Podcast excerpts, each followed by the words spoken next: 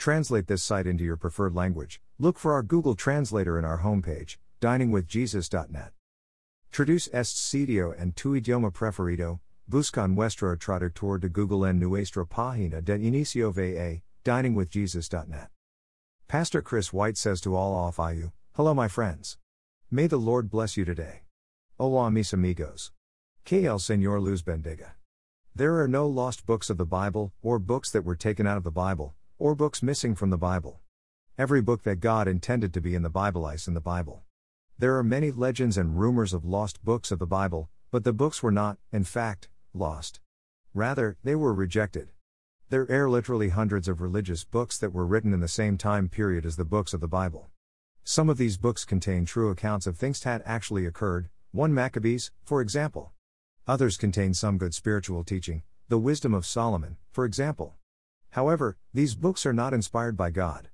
If we read any of these books, such as the apocryphal ones mentioned above, we have to treat them as fallible religious-slash-historical books, not as the inspired, inerrant Word of God, Second Timothy three sixteen to seventeen.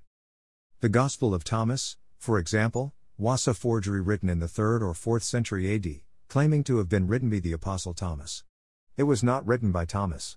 The early Christians almost universally rejected the Gospel of Thomas as heretical. It contains many false and heretical things that Jesus supposedly said and did. None of it, or at best very little of it, is true.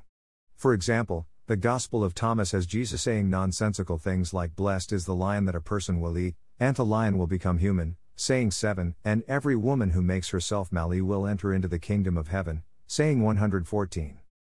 The Gospel of Barnabas was not written by biblical Barnabas, but by an impostor. The same can be said of the Gospel of Philip, the Apocalypse of Peter, et cetera. All of these books, and the many others like them, are pseudepigraphal, essentially meaning ascribed to a false author. There is one God. The Bible has one creator. It is one book.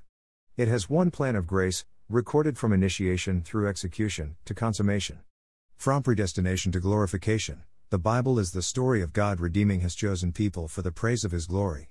As God's redemptive purposes and plan unfold in Scripture, the recurring themes constantly emphasized are the character of God, the judgment for sin and disobedience, the blessing for faith and obedience, the Lord and Savior and His sacrifice for sin, and the coming kingdom and glory.